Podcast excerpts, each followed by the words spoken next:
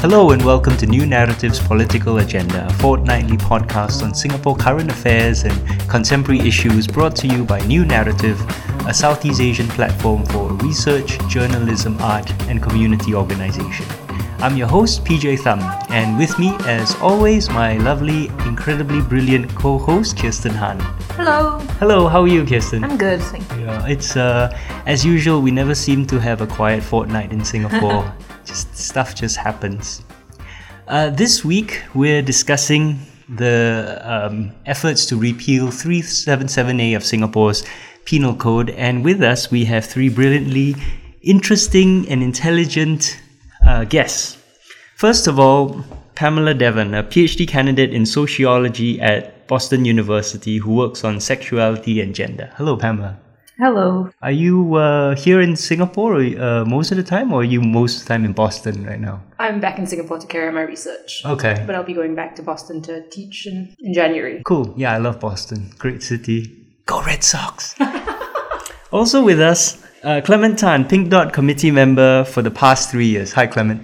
Hi, hi everyone. So, Clement, how are you? Good. Yeah, it's been interesting times. Right, not bad. and last but not least, Johannes Hadi, trainee lawyer and co-author of the Ready for Repeal petition 2018. Hi, hi. Thanks for joining us. Uh, so, just a bit of background for uh, those of you who are unfamiliar with the issue, right? As um, all of you have probably heard, uh, a short time ago, we're recording this on the 17th of September, and uh, about 10 days, just over two weeks ago, just under two weeks ago, um, India's Supreme Court struck down their colonial era ban on gay sex. And calls arose in Singapore almost immediately for Singapore to do the same, especially since our laws are based on India's laws, right? Those of you who uh, were paying attention in history class or have listened to my podcast will remember that um, Singapore used to be governed uh, by the East India Company from Kolkata, and many of our laws are based on their colonial laws. Now, Ambassador at Large Tommy Koh then kind of dropped a grenade into the whole situation by commenting on a friend's Facebook page that uh, the gay community or Singaporeans in general should challenge the law. Um, and immediately afterward, someone then pointed out that Singaporeans had already challenged the law, to which he replied, try again.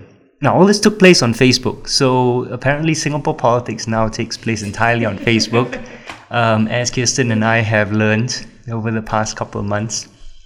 Uh, but the interesting thing was not only did someone as influential as Tommy Koh endorse a challenge of this law, but he was joined by Janadas Devan, uh, Chief of Government Communications, and uh, Ho Kwon Ping, Chairman of Banyan Tree Holdings, and also former journalist and political detainee. Now, of course, uh, the government's position is that it's up for society to decide, which is a bit odd, uh, given that they have very strong positions about all sorts of other issues in Singapore, especially social, cultural, political issues, and you know, say that they decide for the best, uh, you know, for um, the long-term interest in Singapore. But on this one issue, they seem to have no real position. And so, as a result of uh, the government's sort of ambivalence on this issue, competing petitions have arose to one to keep the law and one to challenge the law. And the latter, of course, is ready for repeal. And uh, Johannes is one of the co-authors, as I mentioned. Okay, so enough background and enough for me. As a, a cisgender, straight, male, Chinese, English educated person with privilege dripping out of his pores, who lives in a government approved uh, family arrangement, I am going to shut up now and listen to what all my fellow panelists have to say. So I think just to start off, maybe we could look at 377 itself. So the Ready, Ready for Repeal campaign, this is not the first time that it's been challenged. In 2007, there was a push to repeal 377A. There was a parliamentary petition filed, and there was a, the, a, an open letter to the Prime Minister as well. In fact, that was actually one of the very first stories that New Naratif published when we launched, was a story looking at the 10 year anniversary of Repeal 377A and what had changed. And so now this is like round two, right? Like as Tommy Koh says, try again. But but what is it about 377A really that's so difficult to shift? Like what why can't Singapore get rid of it? Well, I mean, I have some thoughts, but I'm going to preface this by saying that I'm also a cisgender, straight, uh, all, all the titles that he has. Um, but I think for, so for example, I mean, to, just to take my own personal uh, experience, I don't think I would have been ready to step up to author this petition so publicly, um, say in 2007. Partially because I was 17 years old, but also uh, mostly because I felt like um, I hadn't really gotten to know that many gay people. I feel like all my gay friends were made after 2007. Um, and I think it's it's a it's a difficult topic for most Singaporeans. Just I mean, just looking at my friends, most of my straight friends have zero gay friends, uh, and I think it's quite difficult to then uh, make that leap in their minds. I think to because you know in, in, in society, the media, the signaling is always that uh, gay behavior is aberrant. It's in some way uh, abnormal, unnatural. And if they have no gay friends, then I feel like it's quite difficult for them to just see what I've seen in the last 10 years, which is that gay people are, I mean, exactly like us in all the important ways. Of course, they're different in very special ways, but I feel like, it, you know, in all, in all important respects, they're pretty much the same. And I think that's, that's my journey, how I came to find the level of comfort to step up publicly to say this is time for repeal. Um, but I'm not sure what, you know, everyone else's experiences are on this.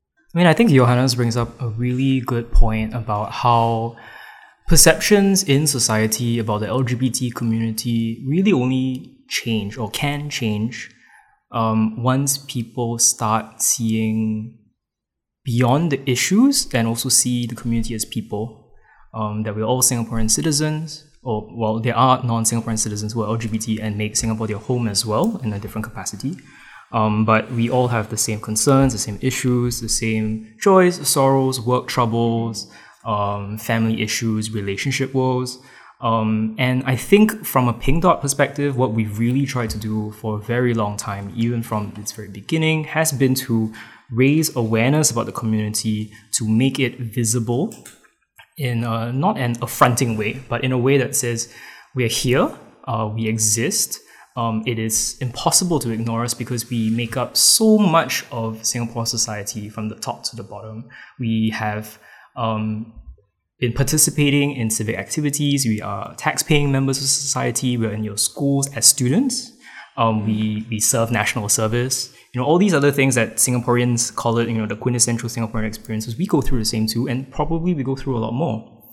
And maybe in 2007, it was hard, um, not only just for someone growing up young and therefore not being able to step up and write a petition, but I will also say that society during that time, even if you were an adult, chances are you probably didn't know a, gay person, or you, you, you probably knew someone then, but they went out to you. So, and it was much harder for people to come out then. Mm. So I think that's kind of the shift between 2007 to now. I guess there's also the fact that um, people don't necessarily think about 377A as something that affects them on a daily basis, even gay men or gay women or um, the LGBTQ community.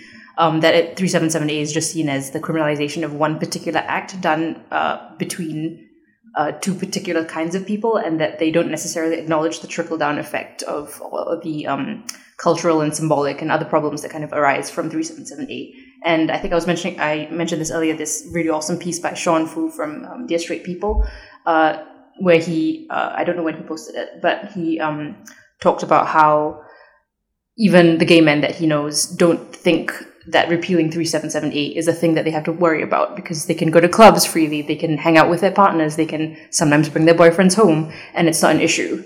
Um, so even among gay people, there tends to be not so much of a focus on repealing 377A. So yeah, there's there's this kind of like the government position is that oh you know um, what we have now is a compromise. So we have three seven seven A, but we don't enforce it, and it's seen as a sort of olive branch to the LGBT community, and and sometimes it feels like those people in power seem to be quite confused that it's not good enough.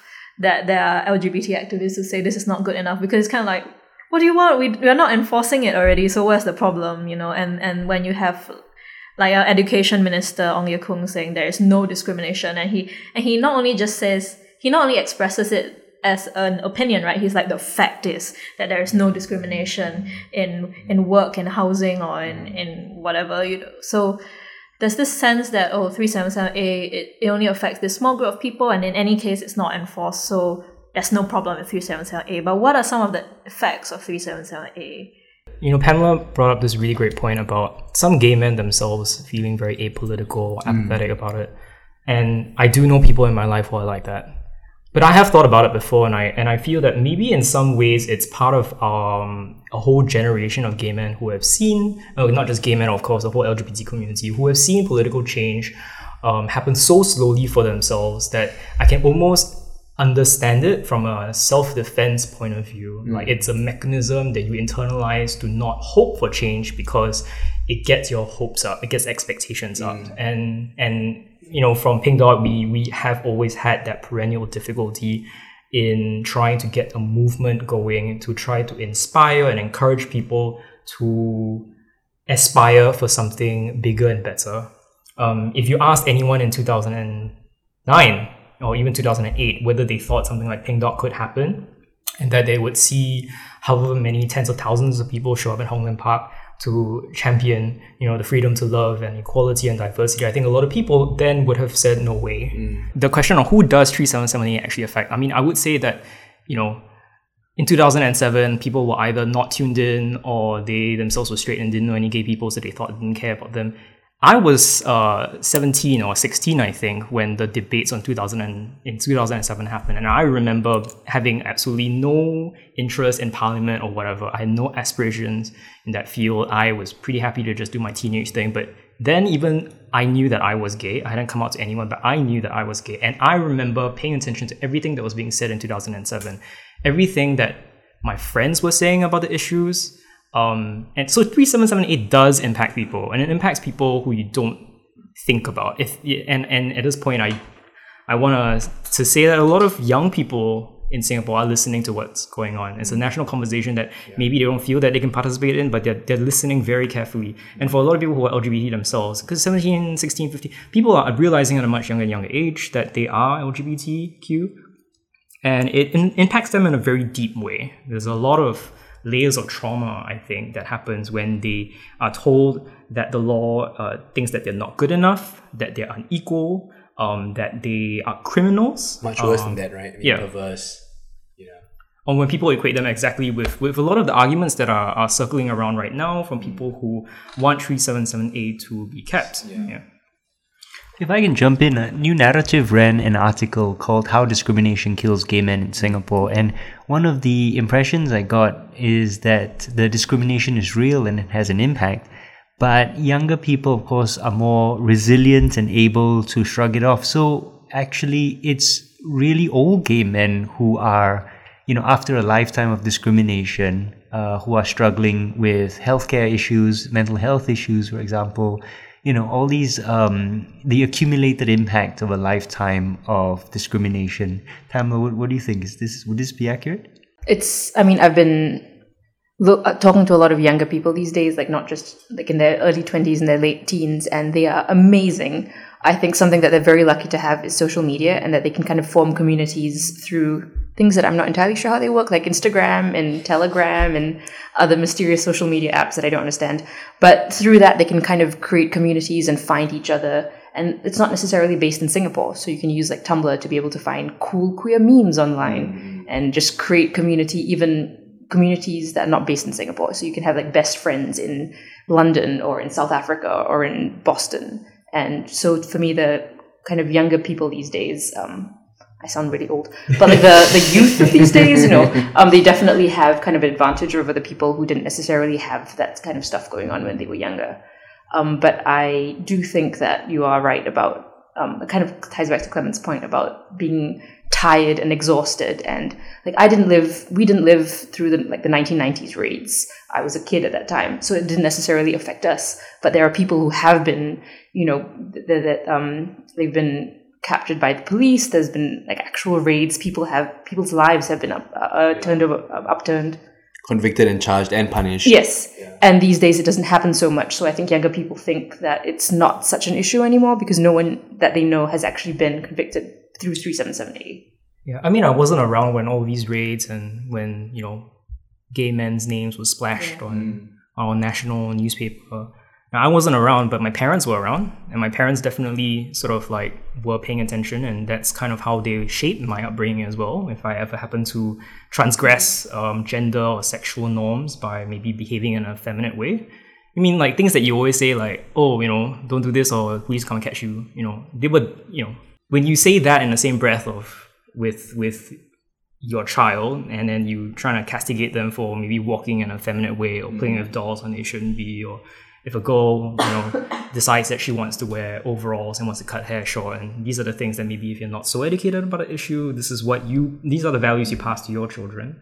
And so let's talk a bit about repeal, uh, ready for repeal this petition this time, and how how did it come about? How did people decide that this was the time to try again? like, did you was it automatically a reaction to the Indian Supreme Court, or was it already kind of in the works? Well, um, okay, so today is Monday, 17th of September. The petition went live last Sunday, about a week ago. Uh, and really, the whole idea sort of was conceived on the Saturday before the petition went live. Uh, so how it happened was Glenn, my co-author. I mean, I woke up Saturday morning, very hungover, very tired, and then Glenn was texting me. He's like, "Oh, you know, have you seen um, this petition floating around? Uh, there are these um, uh, people who want to keep 377A." And then Glenn said, "Well, we we shouldn't do nothing." And then I said, "Yeah, we, we shouldn't. You know, I mean, we could we could just start um, a, a, a reply petition just to not stay silent, just to say that you know we're not gonna you know just do nothing and be quiet." The original plan was for the petition to be to go live on Monday, but then because people were so excited and given what Tommy Koh had said, you know, there was a sense of uh, the community the community being very galvanized, like sort of being uh, provoked to action.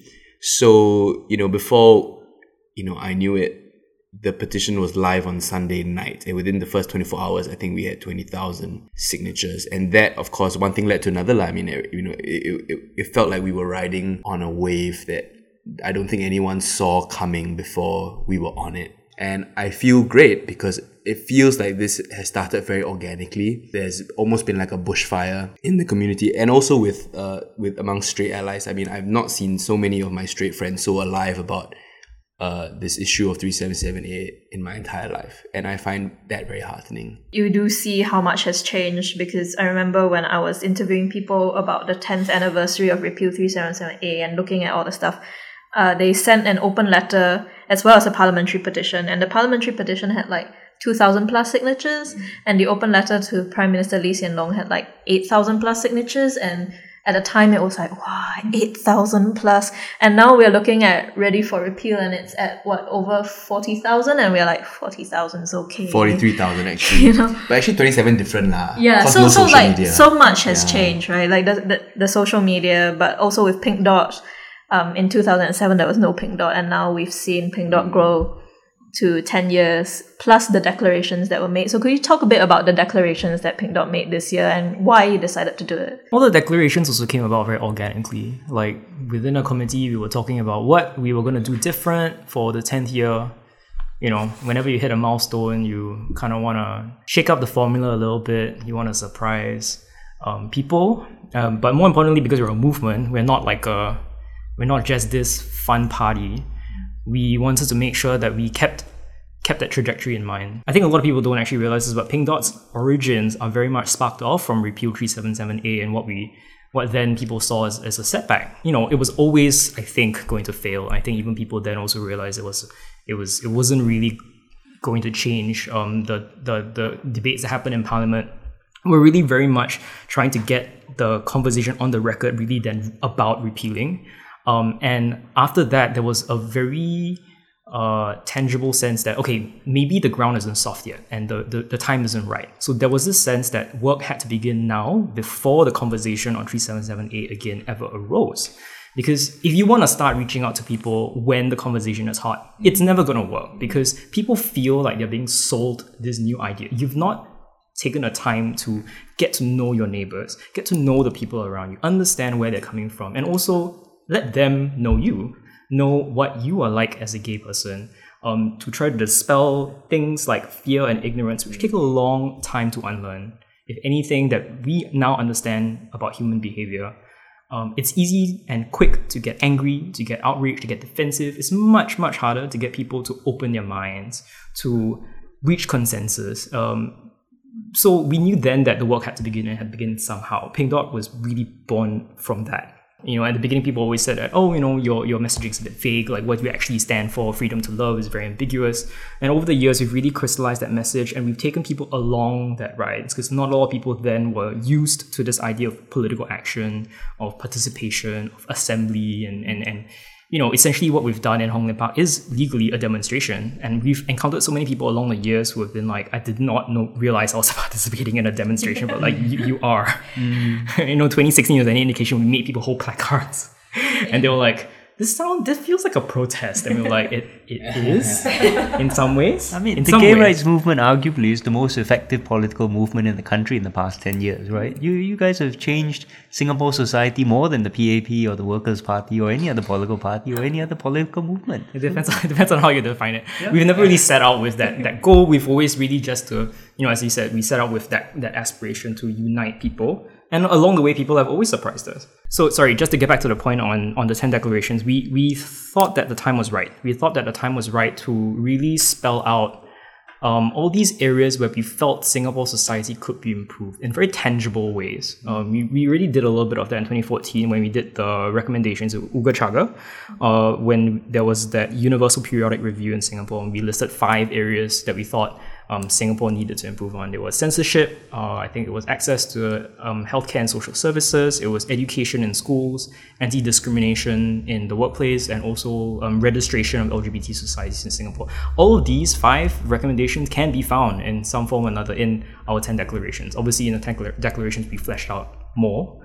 Um, things that we could do. So it, it was it was that you know Pink Dot is a movement. We're not static. We're meant to take Singapore and a portion of Singaporean society along with us as we fight for a more equal and just society. And so, yeah, I just wanted to pick up on how like the ten declarations touch on all these other issues, right? Because it it would be a mistake to think of 377A as the only thing or like the one thing to get rid of and then all the problems will disappear in equality. But also that 377A does trickle down and affect a much broader base than than just gay men. So you know, Pamela, in your research, when you look at, you know, queer women in Singapore, like, how does 377A affect people who aren't gay men? So I think the first thing is that uh, when we think about 377A, it's not just a not just a legal thing that exists. It because it is enshrined or like I mean I'm not a legal scholar so I don't know the words. Maybe enshrined is a totally awful word, but like it's it's kind of set up there in law uh, as fact, as how Singaporeans are supposed to lead their lives and how that's going to be enforced by the courts, um, that it seems that that kind of sets the tone for everything else. So even if you think that it's okay to be gay, even if you think it's okay to be trans or non-binary or queer in Singapore, the law still basically says that for men it's illegal. But just because it's only for gay men specifically, that doesn't necessarily mean that everyone else is just like this is great, I'm fine, like because the law says I'm not illegal, therefore everything is genius and beautiful and wonderful. So you can clearly see this in the ways that uh, how 377A trickles down in terms of say media censorship, of representations of queer and trans and non-binary people in media. Um, I was recently rereading and rethinking about the fact that Formula 17 was banned uh, I'm showing my age. Uh, Formula 17 is a super cool uh, Taiwanese gay sh- gay movie. I don't know if you have seen it. It's really amazing. You should see it if you can get hold of it somehow. Um, I actually learned about it when I was uh, at NUS, and one of the professors showed it in in um, the lecture, and that was an amazing kind of thing to s- actually see gay men represented in class as a 19 year old. Um, so there's uh, effects of media representation, um, health. I mean, this is all the stuff that Ready for Repeal has talked about on the website. Um, health, access to healthcare, access to health education, sex education, and specifically for women. And uh, I'm just going to include trans and non-binary, like non-men, non-cis men, basically in this. That um, because society sees anything to do with gayness, like gay men specifically, but then that uh, that kind of umbrellas out into the whole queer community, mm. that the whole queer community is then caught up with the illegality of 377A. So even if it's not illegal for lesbians to have sex, uh, it is then bad, wrong. It's it's it's it's against God. It's against law for um, two women to hold hands uh, in a romantic way. Um, so it's not just again gay men having sex behind closed doors, doing whatever they want behind closed doors, but it trickles down to everyone else who is affected by this, just because we're all under this queer umbrella. And increasingly, um, something that I think is wonderful is that the queer umbrella is is also increasing itself. So it's not just that we're talking about. Um, I mean, often we talk about the LGBT community in Singapore, but what we really talk, what we really mean is lesbians and gay men. Uh, and I think increasingly, um, especially in Singapore, we're starting to recognize the bisexual aspect of it. Um, I'm going to give a little shout out for the BiPlus collective um, that was started in March this year. Um, it's a really awesome and amazing collective, um, like a group of bisexual people coming together and talking about being bi and how it's difficult to be bi in a, a monosexual world where you're not accepted by gay people or straight people. Um, we're increasingly talking about the T in all of this, uh, trans issues, and uh, and non-binary issues as well, which I think is really exciting. And hopefully in the future we might be able to even talk about intersex issues. Um, the acronym LGBTIQ is used, um, or LGBTQI, so we can even talk about the Q and the I. Um, and so that is something that is being talked about more in Singapore. But because of the 377A law, everything under the umbrella is then uh, seen as negative and wrong and bad, and we don't get to talk about that. I totally agree. I mean, uh, if you if you if you just take a look at the messaging from the people who are defending 377A, who are evangelizing 377A, the messaging from them is it's not just about gay men who have sex, it's about family values, it's about the traditional family unit being one man and one woman. And I think the Please Keep 377A petition has a particularly uh, charming little phrase where it says, uh, We must keep this marriage act for only men, between man and woman. Right, so you can see from the messaging that it's not just about gay men; it's about these virtuous ideals. Premarital sex is there. Men, and you know, the, the idea that marriage is between man and woman only. This three seven seven A is just it's just a, a symbol for the much larger undercurrent of non-acceptance of non man and woman relationships in in Singapore. So there's been like this little video that's been circulating that we talked about earlier, and it's just kind of like it, it clearly for them goes beyond like just gay sex. They're like, oh, you know, if you repeal C-778, then there'll be same-sex marriage. Then like Pedophilia, religious, yeah, blah, blah, blah. religious leaders who like don't want to officiate same-sex marriages Be will be arrested. and then like soon there will be like no male and female toilets, and like it just escalates really, really quickly, and and it it's really quite like fear mongering Yeah. in, in this in this way that isn't actually reflective of the 778 but of a greater sort of public morality, a very particular brand of public morality. What what really annoys me, of course, is that it's extremely ahistorical, right? Because Singapore has had marriage redefined at least twice in our recent history. First with the Women's Charter in uh, 1960, and then in 1996. Uh, in response to uh, the um, issues over uh, sex reassignment surgery and people who undergo sex reassignment surgery, whether they can get married. So, you know, we have redefined marriage right? And we have gone through these periods, um, you know, these these changes, and um, you know, the, the society hasn't fallen apart because of it, right? Indeed, it's become the status quo. You know, traditional marriage is one man owning four women.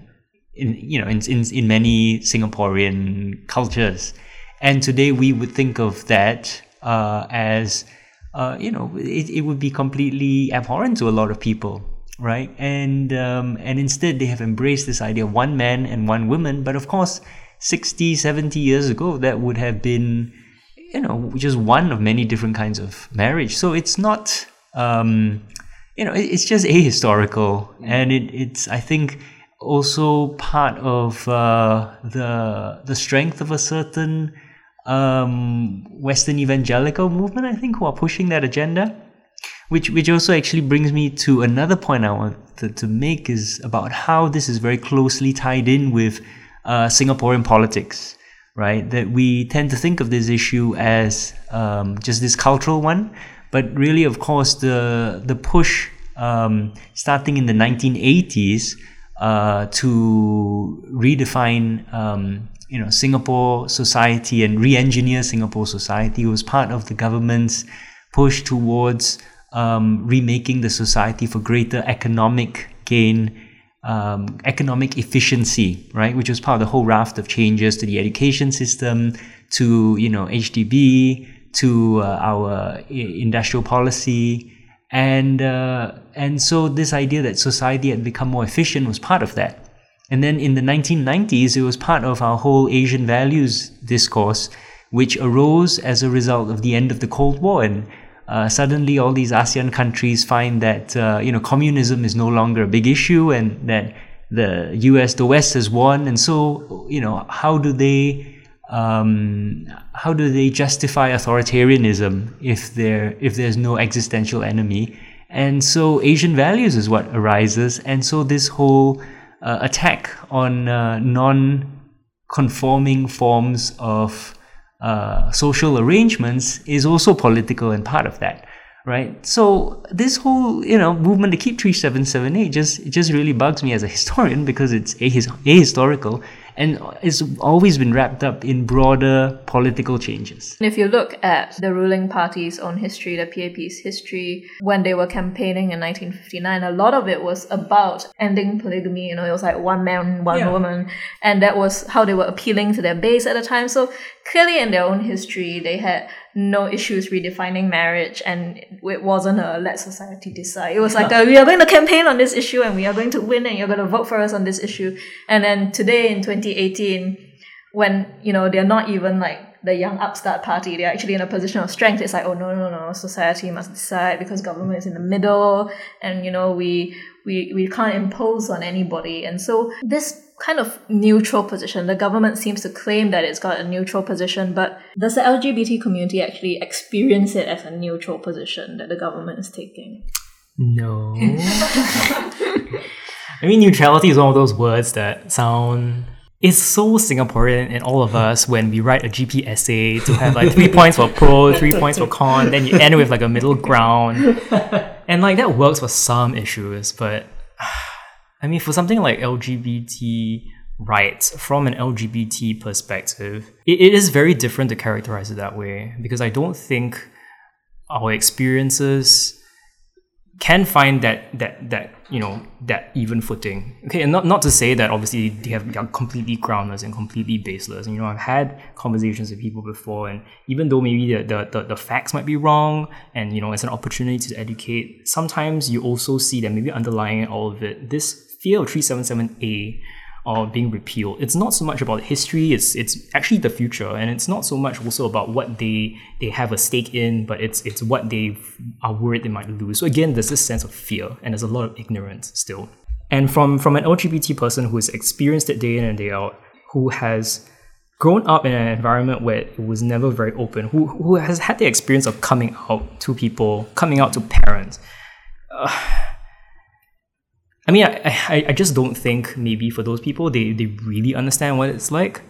So it makes me really think now as a person, my my view, whether, you know, as much as Pink Dot has done, have we also done enough? Have we really shared these human aspects of being gay in Singapore um, enough to really engender that sense of empathy and I'm not looking for people to sign a petition, even though they probably should, but really just from a place of understanding. Can can they understand me just like I want to try to understand them? I just wanted to chime in real quick. Sorry. Um, uh, uh, if we could say gender uh, gender affirmation surgery instead of sex reassignment surgery, mm-hmm. so to affirm gender as oh, opposed to sorry, um, sorry. no no no just putting that out there. Actually, so while we're on that topic, I mean, I think PJ brought up a very interesting point, which is that in Singapore in 1990 four or something, we amended the Women's Charter because a couple years before that, there was a man by the name of Eric Hiok who had gone, who had undergone gender re, gender affirmation surgery, right? And then uh, tried to get married to a, a, a biological female. But the High Court then ruled that you there's no in, in in the eyes of the law at least there's it's, it's impossible for you to change your gender your gender is what you are born with at birth so because Eric was still a woman in the eyes of the law, so two women cannot get married, therefore the marriage was a nullity. So a few years after that, we amended the Women's Charter to recognize uh, opposite sex marriages, even though one or the two might have originally started in a in a different gender. So that's I think uh, just to give the those of you who are listening some context. That's what happened in the early nineties. Yeah, but that law, that amendment still then left the loophole that we then saw uh, last year when I, w- I report on this couple because that loophole addressed um, what hap- what can happen after someone has gone for gender affirming surgery, but not before. So the couple that I reported on last year had been married before she went for affirming surgery, and then after the surgery, when she come when she came back to Singapore and she changed her IC, then all the trouble started. You know, they mm. couldn't get their HDB flat, and then ultimately the registry of marriages just kind of struck out their marriage. And so there, there are all these issues that really haven't had a proper kind of airing in society. We haven't really talked about it. I think even the, the whole reason that this couple that I met last year were was stuck in limbo for so long was because even the state didn't really know what to do about it. They were just kind of like, this case is unprecedented. What does the law say? The law doesn't say anything. And oh no, what do we do? And and so there are a lot of these kind of questions about how we can make Singapore more inclusive that we've just it probably hasn't even occurred to a lot of people yet that this was it certainly didn't occur to the state that this was an issue until they were faced with it and then they didn't know what to do. And so we we continue to grapple with all these things, I think. And actually tying it back to what Clement said earlier, which is that there might be a in Singapore now there might be a deficit in empathy. I think the way the laws have been drafted in the past have a you I think there's a useful analog here between the way, for example, straight people might view their place in this entire conversation. I think there are two ways of looking at it. One way is, okay, I'm as a straight person part of the normal part of society. How do I empathize with the people who are not as normal as me. That's one way of looking at it. And I think that way of looking at it brings with it brings with it a whole host of problems because you are entrenching the us and them divide from the very beginning of the way you start thinking. Yeah, even the word normal itself can Exactly, be very exactly. But. I feel like for, for a lot of people, they approach the project of getting more empathy from from from that perspective, which is how do I empathize with someone who's not normal, right? And I feel like that's problematic. It's like mixing up sympathy with empathy. Yes, it's like, oh, how do we feel so sorry for these Yeah. people? you Whereas know? I feel like, you know, I mean, for myself, the way I see my heterosexualness is I'm just an example of a bunch of different examples of how human nature and human sexuality is expressed. And I was talking to my friend the other day about how actually the Indian Supreme Court challenge was, you know, it came, it sprung from a very unique cultural uh, history and heritage. Because, of course, in India, before the, the Christian evangelicals went, they had a very strong uh, culture, very rich culture, and understanding of human nature and it's in all its diversity.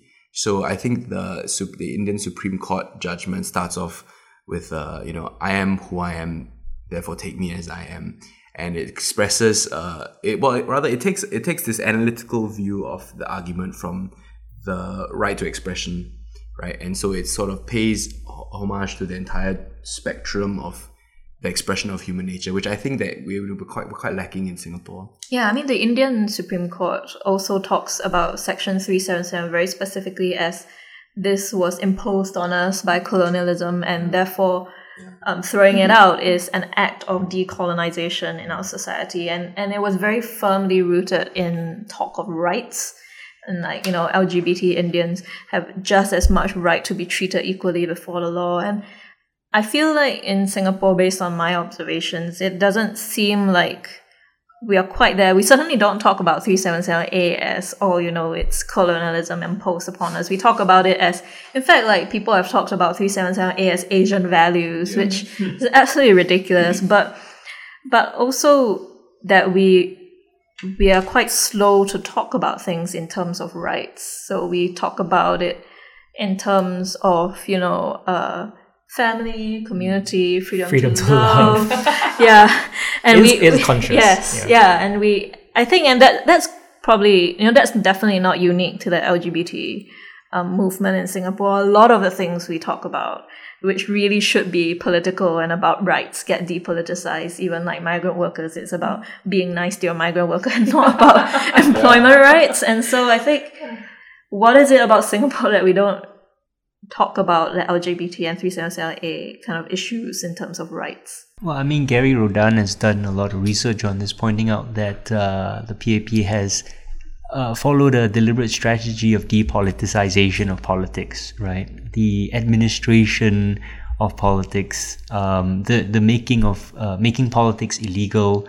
So between um, you know making things um, illegal, increasing the fear around talking about politics, and also de-emphasizing the the essential political nature of all these choices and and acting as if they are more administrative or bureaucratic or you know choices to be made by disinterested technocrats right that then creates an entire environment where politics uh, is excluded from it and that completely suits the ruling party so you were saying that you know freedom to love was a conscious thing. Was it why why was it chosen to be kind of presented that way? Yeah, so I've only been in the committee for about three years. Um, so I, I wasn't there in the like the meeting when people were talking about what Pink Dot should be, what it should look like, what it should sound like. Um, but I have also sort of like even before I joined the committee, sort of analyzed Pink Dot and its movement um, from an academic standpoint. Um, and I mean, this is this is kind of um, discussed, I think, very well in Lynette Chua's book, Mobilizing Gay Singapore. But from a lot of um, during that period of time, again, as, as I said, like 2007 was a particularly trying time, and people realized, okay, maybe there are parts of Singapore really aren't ready for it, but how do we get them ready? Um, strategically, it was very important for us to um, speak in a language that wasn't alienating, because I think rights-based language in Singapore does have it's like speaking a different language to a different audience. There, there are times when it is very powerful. There are times when rights-based language can get you exactly what you want, um, it, but it has shortcomings as well. And for a message like Pink Dot, when it's when we really want to reach out to people, there's as much an effort to get them to think about it, but also to feel it. So you know, our tagline or you know, our motto has always been you know, touching, changing hearts and minds, uh, and the heart bit is is really important um, empathy isn't something you can teach uh, in, in that intellectual way. Um, so yeah, that, that's pretty much shaped a lot of our our initial stages. You know, but thereon after after increasing visibility, increasing awareness about the community, then we start introducing issues. And now you have LGBT friends. You need to know what LGBT your LGBT friends face. You know, when they were youths, they had issues with coming out, getting support from um, teachers, um, being worried about um, coming out to their family because that brings a whole lot of risks such as um, homelessness if they're ever kicked out, rejection. They have to think about, you know, when they start school, uh, how open they want to be, what kind of academic interests they want to pursue, because they may be worried that people might call them out for being gay if they do, uh, you know, gender or sexuality or write about LGBT issues too much. Um, and they shouldn't be stopped from doing so, especially if the if their political is their personal and they want to they want to do that. Um, they have to start policing the friends that they hang out, you know, start curating the social media profile, start leading double lives, start thinking about dating, romance, relationships, family starting. And it's just all these things in a gay person's life path that maybe straight people don't think about very much. I guess kind of going off of that, like um, if we kind of deal with the, I mean, human rights are necessary, and we have to think about that. Mm-hmm. And as PJ suggested, there are reasons as to why Singaporeans don't necessarily think in human rights. Kind of, it's uh, way. It's a more abstract uh, understanding of the world. Um, but I also do want to point out, and I think we all agree on this, that human rights aren't necessarily the be all and end all of everything. So you can change the law as much as you, as you want. You can increase civil rights. You can do as much as you want. But if the enforcement is not there, then that's going to be completely useless. So you, you just say we repeal 377A, but that's not necessarily, as Clement said, going to change the hearts and minds of people. The churches are still, some churches are still going to be um, against us um, some people are still going to think that queerness is bad. Um, so it's not just necessarily to do with the law. Um, but what I think a lot of community uh, activists, or not necessarily activists, I think in Singapore we don't necessarily think of ourselves as activists, but just more of people who are part of the community.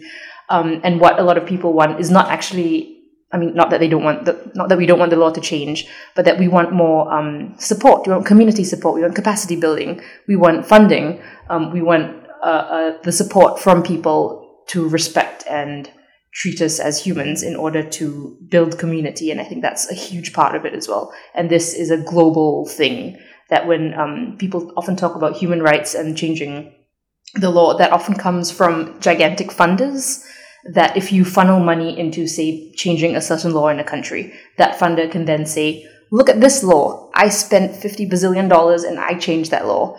Um, whereas if you look on the ground, social activists and community people actually just want money to fund communities. They want an office. They want a place where people can gather. They want a place where um, they want money so that they can buy pens. They want a computer. They want uh, capacity building so that they can teach people how to survive in really horrible and horrifying situations. So it's not just about the legal framework as much as much as it is on the ground, as Clement was saying, just capacity building so that people can connect with each other and feel safe and not feel like they want to commit suicide because their mom told them that being gay is bad. Um, but kind of, I mean, I know this is a bit of an off-topic thingy, but um, going on the empathy sympathy point, I just wanted to say that we often talk about um, the negative effects of being queer in Singapore. So um, on the Ready for Repeal, you know, it's like the health stuff, the sex ed stuff, the school stuff, the housing stuff, um, everything that has been talked about. But one thing that I don't think we talk about enough necessarily is the pleasure and the joy of being queer.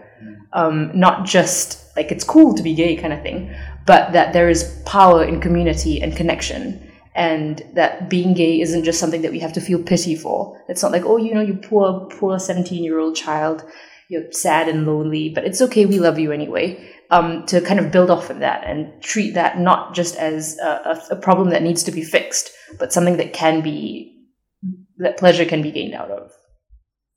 Actually, could you talk a bit more about that? Like, about the sort of space that there is for queer people in Singapore? Like, not just physical space, but just generally the concept of space. What space is there for queer Singaporeans? So, I mean, in Singapore, I guess we don't necessarily have that many queer spaces. I think the one that most people know about is Pink Dot.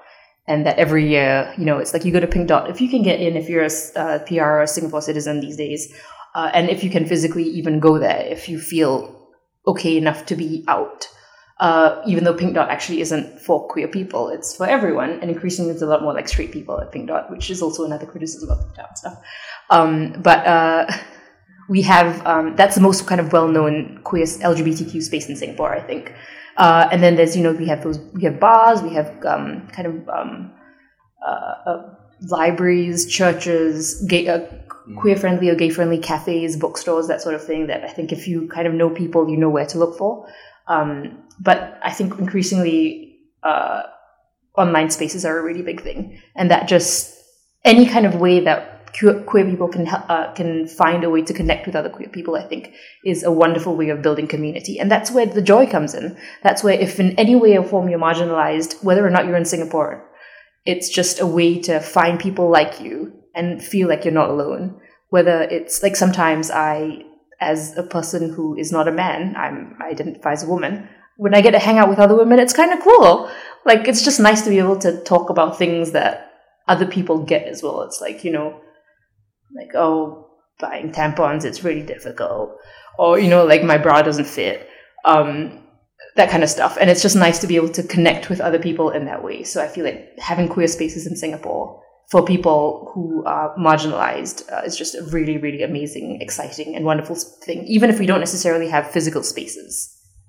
Yeah and i just wanted to use this opportunity to bring in also the class dimension. So you know, we talked about before, like, you know, even some gay men themselves don't think repealing 377A is that much of an issue.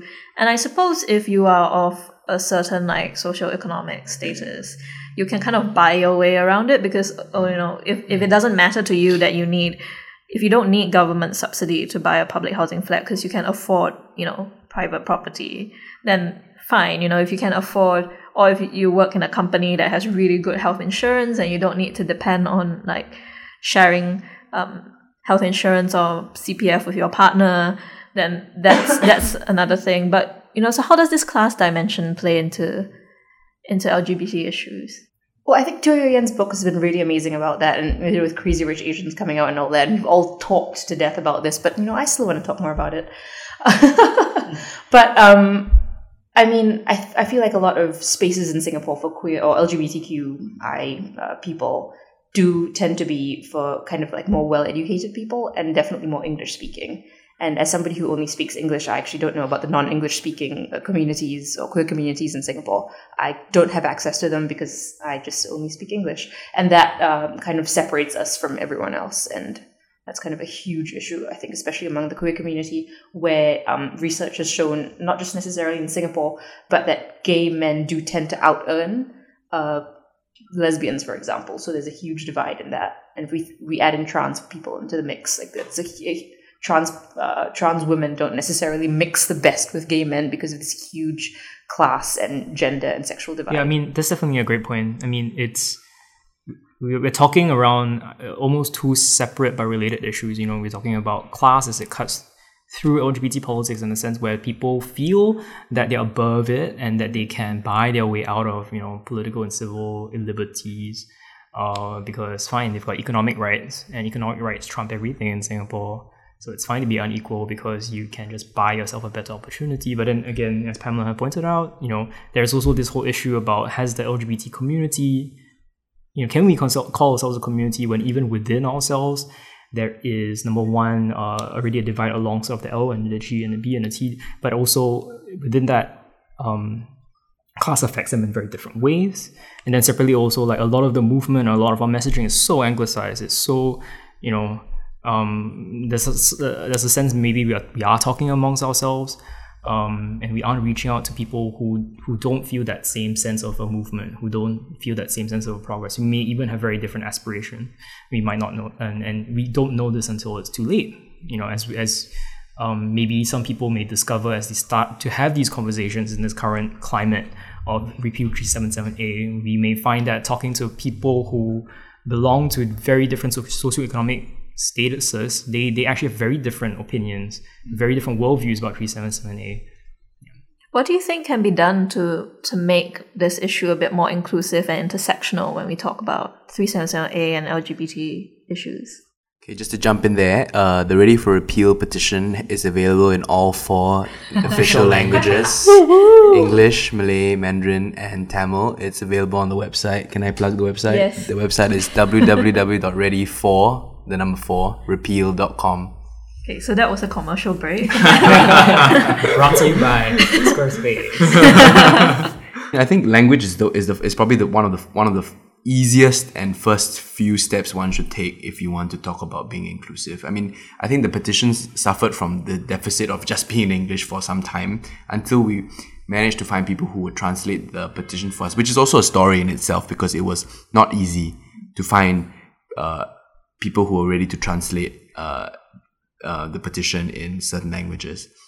Um, but yeah, so I mean, I mean, I think that although you know you, we could have the petition in four different languages, but if it doesn't reach out into those communities, then it's kind of just for show national education sort of look to it. Because I mean, the sense I'm getting now with the petition is that it's sort of now ended up in certain echo chambers already that I mean, the where they where the petition has ended up now was sort of determined by how it started. So it just flowed down into these various caves, you know, social media caves. But I wonder whether you know if we had started with all four different languages, um, it would have gone to very different caves around in Singapore. Because I think that you know some people don't even know that this is happening. I think uh, when some of the volunteers were canvassing for signatures, some people didn't even know that there was a national conversation going on about 377A.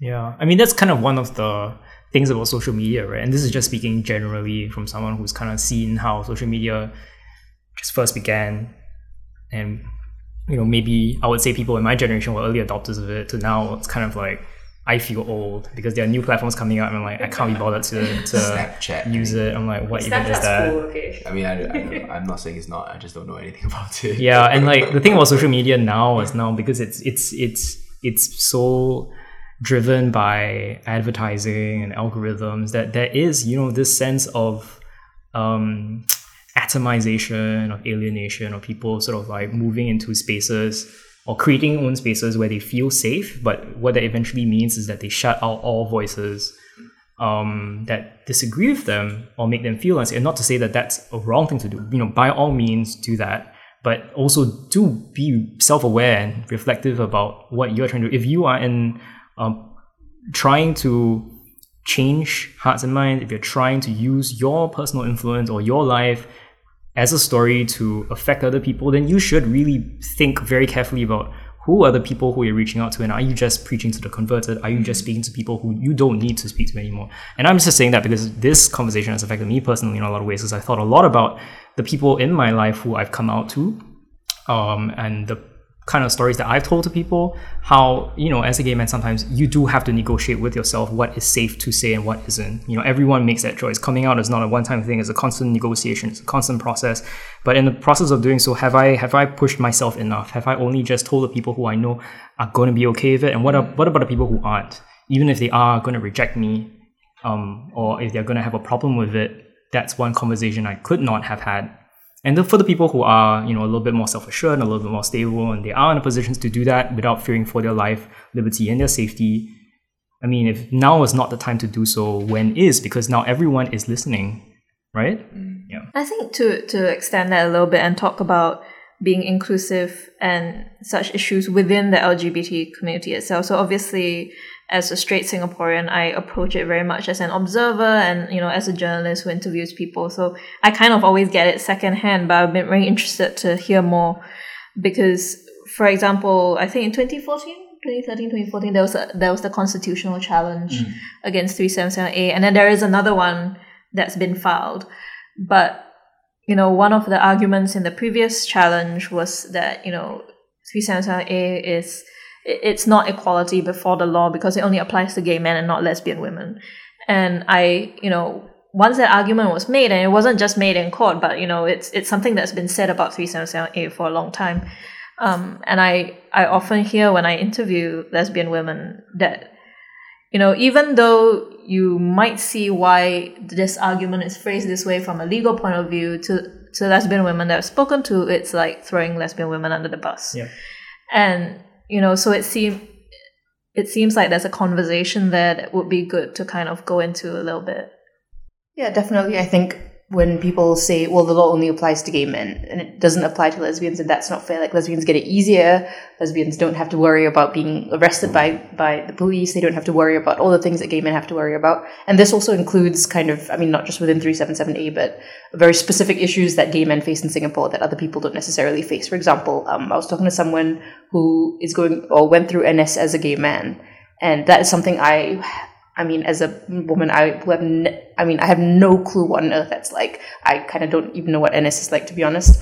And I can't imagine at all going through NS being openly gay. And so there are definitely issues that gay men face that um, the other acronym, the other letters in the LGBTQ community don't necessarily face. Um, but I think by suggesting that it's not fair, that if the law only applies to gay men and doesn't apply to lesbians, that lesbians have it easier. That that kind of opens up potentially a door to then allow lesbians and other queer people to be criminalized. So, for example, in uh, I'm pretty sure this is accurate. Um, in 1995, in Sri Lanka, there was uh, a, um, a movement to kind of de- uh, to repeal their um, I don't really know what the article was, but basically it was to, to, to, decriminalize homosexuality among gay men, but instead it backfired. So Article 300, 365A now actually criminalizes lesbian sex as well. Um, so that sucks. Um, not, I don't think that Singapore, that would happen in Singapore, but like there's definitely a potential ramification or consequence that could happen when you kind of try to drag other um, uh, marginalized people down with you. And also, I think there's a is a problematic thing to kind of pit gay and uh, gay men and lesbian women against each other. Because not only I mean that's again the issues that uh, lesbians and gay men face are incredibly different but it's still under as we talked about this kind of general umbrella of how you know protect the family and stuff that's kind of seen. But also it kind of ignores again the um, the L, the um, hang on, let me get this, the BTQ and the LGBTQ and the I as well, and increasingly non-binary, and that is a huge aspect. When you're just like gay men versus lesbians, and it's like everyone else just disappears completely. I think when we published the research piece on how discrimination kills gay men in Singapore, we did get one very valid piece of criticism from a New Naratif member mm-hmm. that it focused so much on men that it almost kind of by implication suggested that this this doesn't happen to queer women. And you know in hindsight we should have made it clearer that it, referred to men because the researcher who wrote it researched men very specifically. So it wasn't like he was saying that it didn't happen to women but it was just that his his expertise and his field work was done on gay men in Singapore. And so I, I think you know that definitely that's that's come up before that it's sometimes very easy to take one group's experience as representative of a whole or, or somehow obscuring the rest. And I would definitely, as straight person, like to hear more about how we could work on that and also how straight allies come into play when when it's about making things more inclusive for for everyone in Singapore and how straight allies have this role to play. Yes. So, I mean, again, Pink Dot has benefited so much in our growth and in our movement through allies. Uh, it is one of those things that whenever you're trying to champion for minority rights, you know, that that victimization kind of like rhetoric it, it's never really going to have legs in the long run. You you can only go so far as you can go but also with your allies carrying you too. Um, and i guess i also speak from like the perspective of a lot of people in the LGBT community, what our feeling is like right now, as much as it's also like energizing and it's inspired us, we're also really tired mm. because it feels like it's another conversation about another issue that we care so much about and impacts us so many ways, but people talk about it in ways that are so abstract, frivolous, and, and, and it almost completely like feels as if we're being dismissed from all of our lived experiences. Um, and allies play a fundamental role in not only being there for us, but to make up our numbers, to also sometimes enter spaces that we may not feel safe entering. Sometimes, bec- uh, you know, because of our own kind of issues of resources, um, sometimes because of expertise and not having that. Um, for example, a lot of people who did the translations, for example, like you don't have to be LGBTQ to translate an LGBT. It could be something as mundane but also critical as that. Um, but sometimes spaces may be engineered in a way where, because of your minority status, it automatically excludes you because you're seen to be campaigning for an interest that is selfish, mm. right? And I think maybe in some ways the political sphere in Singapore is almost tuned to that frequency. It's a very like, of course, you're a woman championing for women's rights. Why wouldn't you? So I'm just going to dismiss you. But all of a sudden, it's like, oh, men talking about feminism, how revolutionary. You know, it's like, oh, I'm going to listen to them now you know, there's that kind of thing. It's like, oh, gay people championing for gay rights, of course, like you just want special rights. It's like, well, no, and you get shouted down almost. But suddenly it's like, oh, a straight person is talking about LGBT rights. Like, let's listen. How kind yeah. and like how charitable. and I and I'm not saying that to disparage them. I'm just saying that it that you you you have to acknowledge that that is the lay of the land. You have to be to know when as an LGBT person you have to stand up and speak up for yourself, but you also have to realize sometimes when when it is your voice is amplified and I'm not saying like overtaken or superseded, right? But I'm, I'm saying that it, it, it is a chorus of voices that represent the true diversity and plurality of Singapore. And you're, you're championing for something that's bigger than identity politics, which I feel in this day and age, movements have tried to overcome that. You know, you have to be an interdisciplinary, you have to be a intersectional kind of kind of push, and it has to encompass all people who may benefit from that movement, not just direct beneficiaries. Yeah, I think that kind of works the same in uh, for all marginalized communities, not just in Singapore. So, for example, one great example that we have is uh, migrant workers in Singapore. That migrant workers just do not have the option. The there's nothing. There's there's no kind of route for them to kind of speak up for themselves in Singapore. And so we have really awesome people who do that kind of work in Singapore. And uh, another example, I mean, can I bring Trump up? Is that yeah. weird? but like so. Um, in the US, um, it is difficult for, say, uh, marginalized or vulnerable communities in the US to be kind of speak out against Trump or speak out for their own rights and lives. Uh, so a, a, a, black person, a, an Asian person, a Hispanic person isn't necessarily going to, you know, enter Thanksgiving of a really fancy white person's house in Connecticut and be like, "Hi, you know, I'm I'm Muslim, and um, do you like me? Will you like me? Like, let's hang out."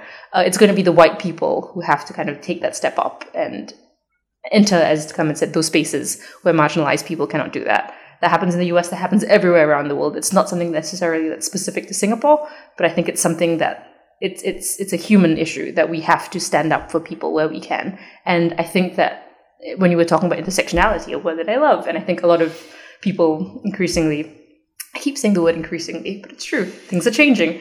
Um, that we talk a lot about kind of this intersectional aspect of things.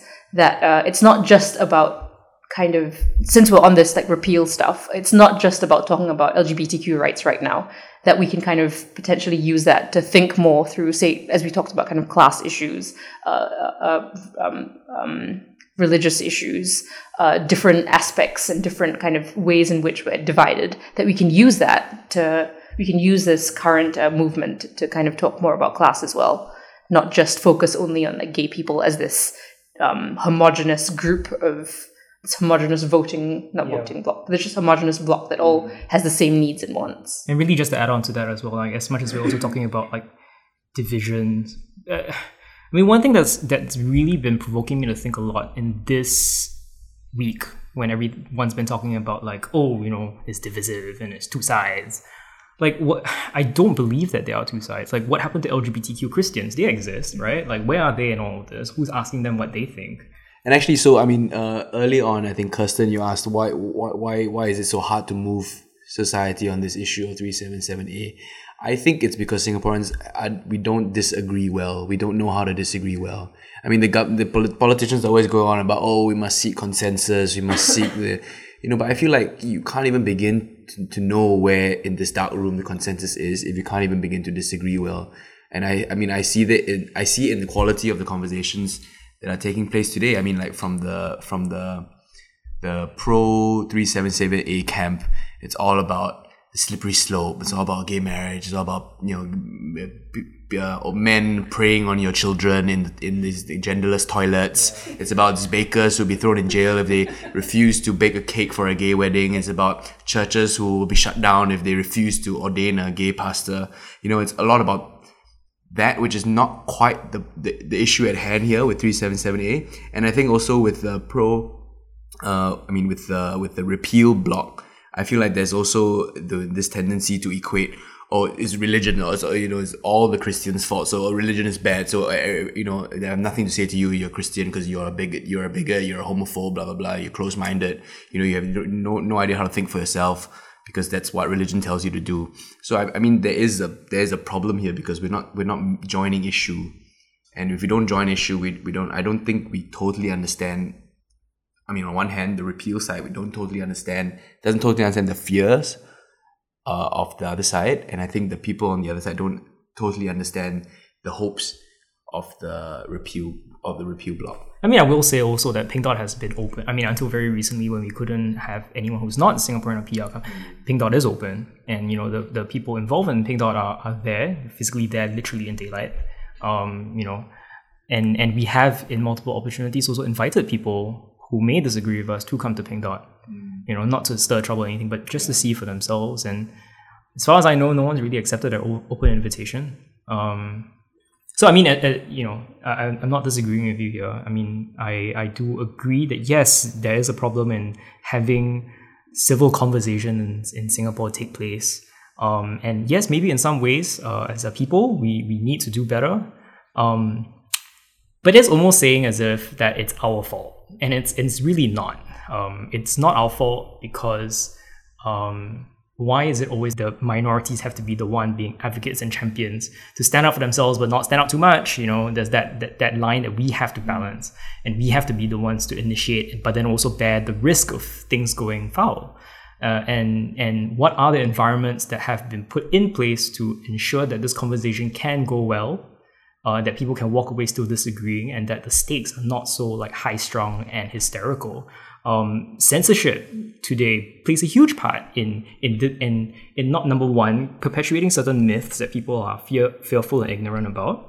But that censorship also means that we can't necessarily engage in public dialogue and engagement well, because every time we want to push a message, even a very innocuous, neutral, open and close inverted message, it it plays into the politics of as long as one shrill voice feels offended, and then it gets shut down. But sometimes we have to acknowledge that people get offended just by the mere existence of yeah. your community, and then and then how then how, do you... how do you handle that? Right? I mean, someone should someone step in to be a referee? Should someone be an umpire? Should there be a guided? Pro- I mean, it's so Singaporean of me, right? to, to ask for a guided process. No, I mean, I, I totally agree with what you're saying, right? and it reminds me of this story. That, I mean, so the, uh, a couple of Sundays ago, my my my, my family brings our dogs out to uh, like it's called doggy parkour. Okay, it's like they go to playgrounds oh and they God. jump around and do stunts. Okay, so it's called doggy parkour. But then we have to share spaces with members of the public. So these are public playgrounds. So there was early, early one Sunday morning. We were having doggy parkour.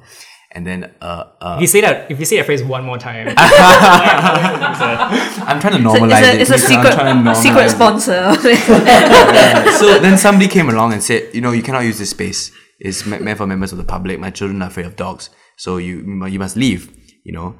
Uh, and then I suppose the trainer said, uh, no, we've checked with NParks. NParks says that, you know, we can share the space. And then before I knew it, I was watching this happen. It escalated in the matter of like five seconds to call police, call police. Okay, I call police. You wait there, I call police. I call police. You call police. You call her. You call her. In five seconds. So I feel like this is what I was talking about, which we were not able to disagree with each other and stay in that space where it's uncomfortable. And we always want to defer to, I'm going to call my daddy and my daddy's going to come and tell you that you're wrong. So that's, I mean, that's what I was talking about. Yeah, it's so Wow. it's so weird. It's really weird, And yeah. like, I mean, from Pink Dot, we like whenever Pink Dot happens, we get so many like police complaints like Why- throughout why the was it day. the police? I yeah, and it's just this What do you mean police complaints? like people will com- c- complain. They'll call the police and they will report things like, "Oh, I saw people jaywalking," or like the rubbish bins are overflowing, and like it's a public nuisance, and it will just like spam public authorities with. Like, and I'm just thinking like they have much better things to do. They have much better things to do than to entertain like frivolous. Um, okay, I find frivolous complaints. Maybe there are very extremely civic-minded people who are very concerned about the state of our roads and our rubbish bins on that day, on that particular day at Hong Lim Park. But it gets to a point where I feel that there is an element here of the law is already on my side, and I know the government is already on my side. So there's an element here of like these are all institutions that are public institutions that I have a stake in because I'm a member of the public, whereas you are not, and I'm going to use my my my privilege and these institutions that are are being neutral, and I'm going to use it. And that's to me, I don't feel that's true neutrality anymore. Um, and it pushes our the people who work in these institutions in a very awkward position. Um, should they? Should they not? You know, what is the government's line on this? Is this when people say that this is an easy compromise? Is this my uneasy compromise? Eh, uh, yeah, It's really only uneasy for the for people who are directly affected by 377A. I feel like it's pretty much a walk in the park for everyone else. Yeah. Which is the which is the real inequity lah. I think. Yeah, which is why when like Prime Minister Lee Hsien Loong says, you know, I'm okay to live with it. It's like, it's like, well, well, you of course you are. You know, like, of course, of course, you would be. like what? Yeah, and I think that that does kind of you know this this sort of like call police, call daddies of mindset does does trouble me because like just at the beginning of this uh, last week last monday in parliament the minister for communication and information said that the national library board received 11 complaints since 2014 about children's books with homosexual content. And like in in eight of these cases the books were actually removed from the children's section and moved to like an adult section. And i was just reading that and i was like what happened to okay, I just won't let my child borrow that book. Like, you know, if, if you're not happy with it, you can always tell your child, like, no, no, maybe let's look at something else. Why did you have to be like, no, let's, let's remove it for everyone else? And it, particularly when these things happen, it, it, it then kind of shows to me the hypocrisy of things like, you know, the law minister saying we cannot impose beliefs on each other. We cannot impose because clearly someone is imposing something if you don't like a book and you're yanking it for everyone else you know and it, and so yeah it is very troubling just to kind of see this happening I mean, I do, I do really want to ask them like pretty directly, face to face, like what, what about that book really offends you so much? Is it the fact that LGBT people exist? Is it just that we are in now this process of telling our own stories, even if it's not to other people, just to ourselves? Does that really create that much fear inside you? And then I want to find out like why? Why do you feel feel so fearful? What kind of messages have you been receiving? What kind of stories have you been told about us? Um, yeah. I mean, to me, it's just so it's so baffling. yeah like i mean they, they pull out all these surveys right like 55% of singaporeans are in favor of 377a but then again the question is is this even the metric on which we should make decisions about a law like this Yeah. I, Yeah, 80% of Singaporeans want Tharman to be the next Prime Minister. Is he going to be our next Prime Minister then? I mean, non-contextual numbers. I mean, yes, it's a fair point, but even one number is bad enough. I feel. I mean, we are trying to tackle misinformation. Mm-hmm. You're literally taking away like the one thing that actually could solve this problem. Mm-hmm. So by having institutions sort of capitulate again on minority interests. Yeah, I mean, do we see uh, the same sort of complaints about books featuring adultery? Maybe being removed from the library. I mean, I feel like there's this sort of selective outrage going on here, and um, I think my I suspect that a lot of the the um, the um, well the backlash to this whole homosexuality thing comes from a place of fear. Like we said, I think it's important to call it out for what it is. It comes from a place of fear, uh, of uh, disgust. I feel like people who don't understand or don't know anything about homosexuals feel disgusted by it and i feel like they're making a moral judgment based on that emotion and i think we should call it out for what it is because if you call it out for what it is and like you say you ask them straight out the question you ask for the answers i feel like you might find or rather that person might find that there are no real there are no real reasons for the way he's feeling he's just feeling the way he feels And I think a big part of that is also to do with just complete ignorance. I mean, not, I mm. don't mean that in a negative way, but genuinely that people do not. If you don't have enough representation in the media or education or information about this sort of thing, you genuinely don't know. And I have been in that position before where I, where I have thought things that now looking back, you know, 15 years later, I'm like, why the hell did I think that horrible thing? It was because I just didn't know. And now I think I consider myself to have, you know, been educated and thought more about things. So I. You can say woke. I feel we don't sing that word, but um, like just to, to be educated to, and I don't mean educated in like a creepy like you know go to college and like you know like these Western values will be like liberal values yeah none of that. I don't mean that at all. I just mean genuinely like learning about new words, learning about new people. So when I talk about education, it is not like this evil inculcation of like how Western values will creep into NUS and NTU and SUSS and you know change you into learning about homosexuality and suddenly you're going to be gay. It's just genuinely about learning new things and understanding them. And that happens through uh, it could happen through neutral media or neutral representation in the media, but it could also be positive. Like just seeing Ellen for some people is kind of cool. People might not, a lot of, it turns out a lot of people don't know Ellen is gay. Um, Oh, in Singapore, I'm sure some people might not even realize at all because there are parts of it that just get Cut completely out. yeah. Yeah. I know some people in Singapore who've only watched Modern Family, that the ones that show on Channel, and they had no idea, for example, that Mitch and Cam were married. Because like their whole storylines that involve their married life, they just get like cut out. I think that they did that with Glee as well, right? Yeah, so like yeah. Kurt and Blaine were just like really good friends Yeah. that like shared homework, but like there was nothing nothing going on there, kind of thing. So yeah, neutral, positive portrayals of people in the media. Yeah, that it's a huge stumbling block. And then when you know first question that we asked today is like, why does it take three seven seven A so long to to, to be moved? And and because I mean the the playing field is not level. Um, um, uh, you see maybe a lot more young people going along in the movement, but because they have social media and the internet, they have ways to circumvent that kind of messaging and get the kind of thing that they want to hear about.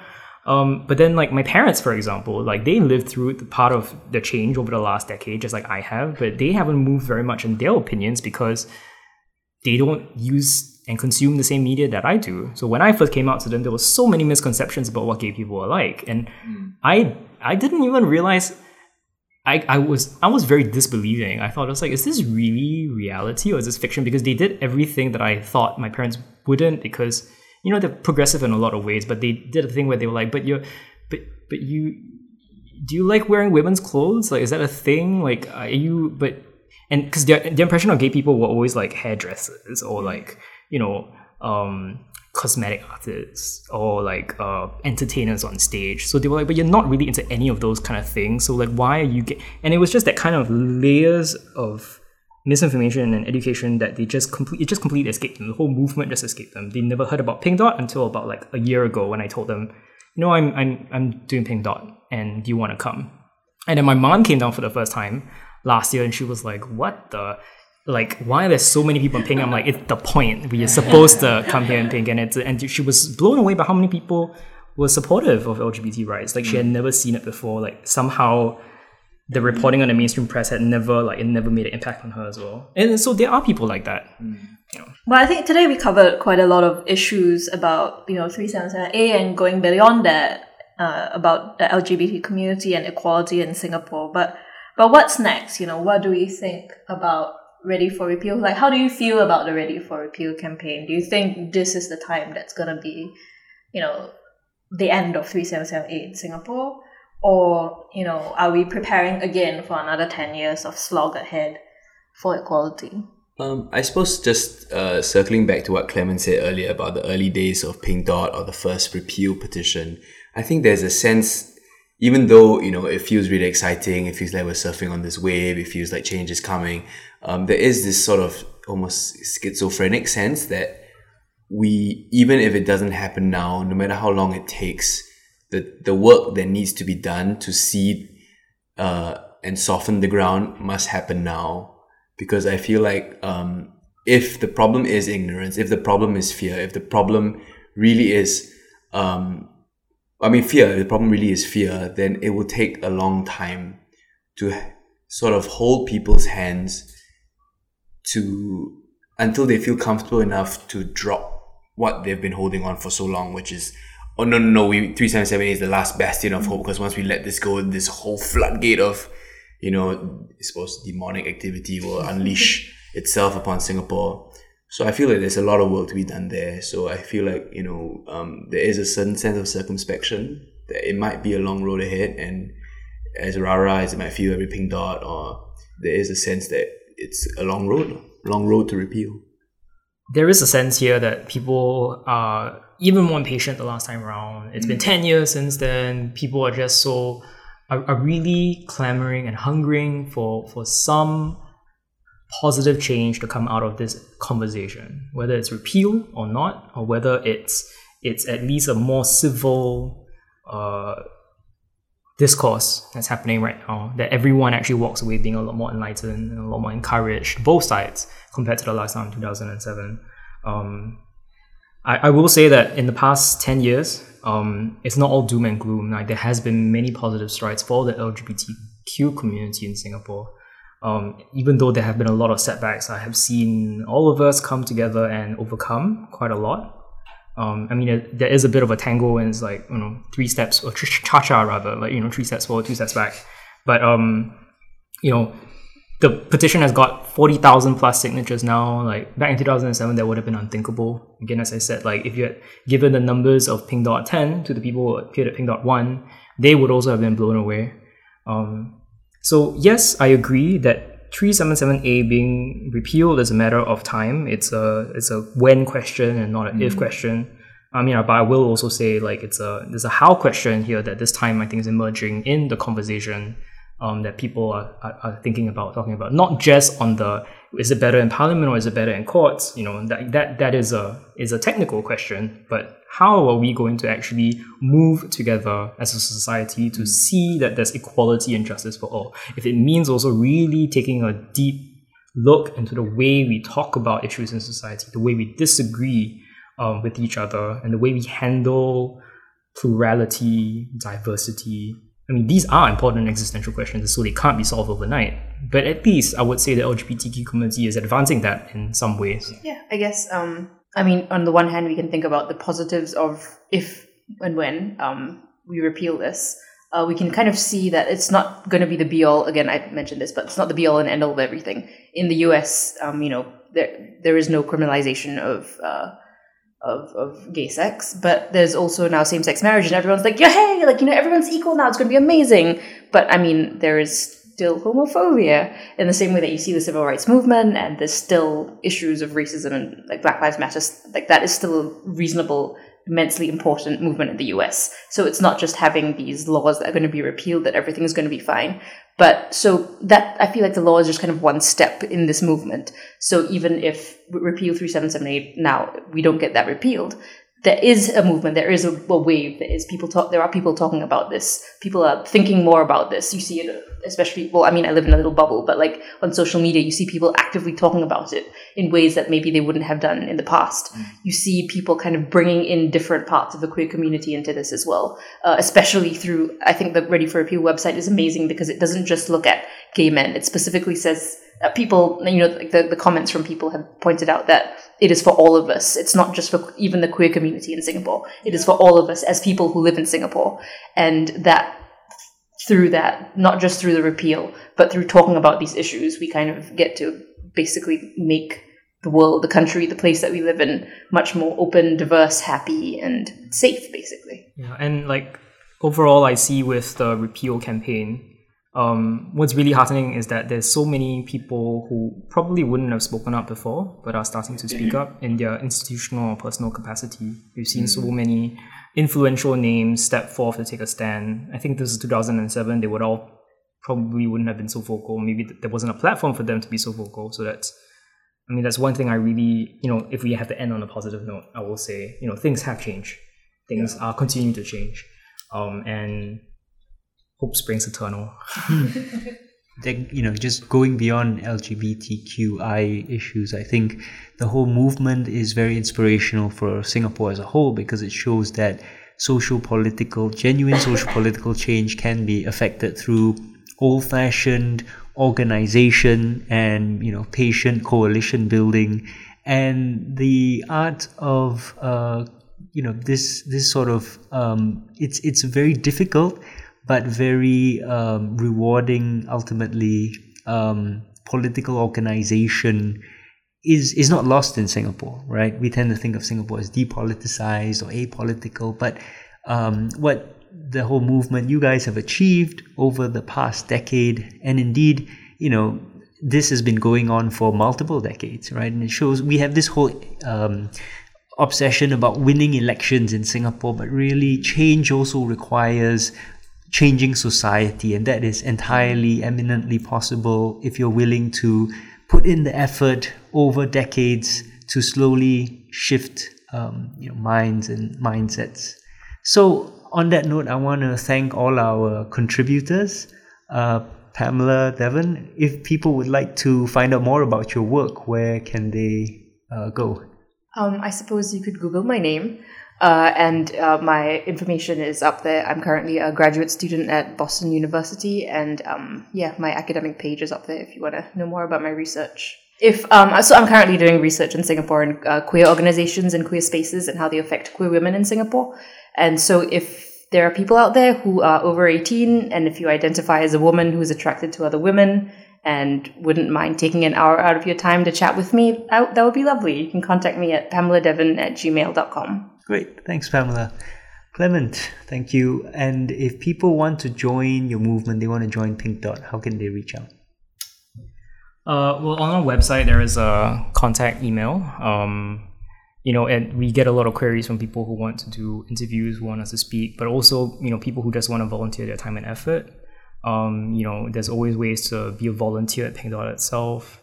Uh, it's not just a LGBT thing. In fact, this year and last year, we had a lot of straight people come and volunteer. And for them, it's a really eye opening way to see how it's organized, to get to know other volunteers who are themselves youths. Um, but I mean, it's not just young people who volunteer too. Um, but I think more importantly as well, if you're an ally uh, and Pink Dot has touched you in some ways, you don't really have to, you know, congregate in a physical space. It may not be safe for you to do so. You may decide not to. You may not be able to do so because it's, you know, may be uh, not able to make it. You may not be based in Singapore, whatever, you know, for whatever reason. Your personal story sometimes people think like it doesn't matter, but actually we've found through our experience to be the most powerful thing that you can bring to the table. And affecting people around you sometimes can be the start of change. Yeah. So you can be involved in that way too. Great. Thanks, Clement. And Johannes Hadi. Um, one more time, the website for Ready for Repeal. Uh, it's www.ready for the number four repeal.com. Okay, and of course, thank you to uh, my wonderful and fantastic co host, Kirsten Han. Thank you. So, uh, for all our listeners, please do check out our show notes. We'll put a small list of LGBTQI organizations who are worth your support. And if you are a LGBTQI person out there looking for support, uh, these organizations can help. Remember that you're not alone. We're all here for you and we're all in this together. And everyone, there's also a link to the Ready for Repeal petition in the show notes, so please do sign it. Uh, thank you very much for listening. Um, and do check out, uh, do tune in next week to New Naratif's Southeast Asia Dispatches, uh, our fortnightly podcast on news interviews and perspectives on Southeast Asia. Check out our website, newnaratif.com for more stories from Southeast Asia, and in, particular, we have a lot of stories uh, telling the diversity of LGBTQI experiences across Southeast Asia. And if you really enjoy what we're doing, please do support our work by subscribing to newnaratif.com slash join. Subscriptions start at just 52 US dollars a year. That's just one US dollar a week. So thank you very much, everyone, and see you next week.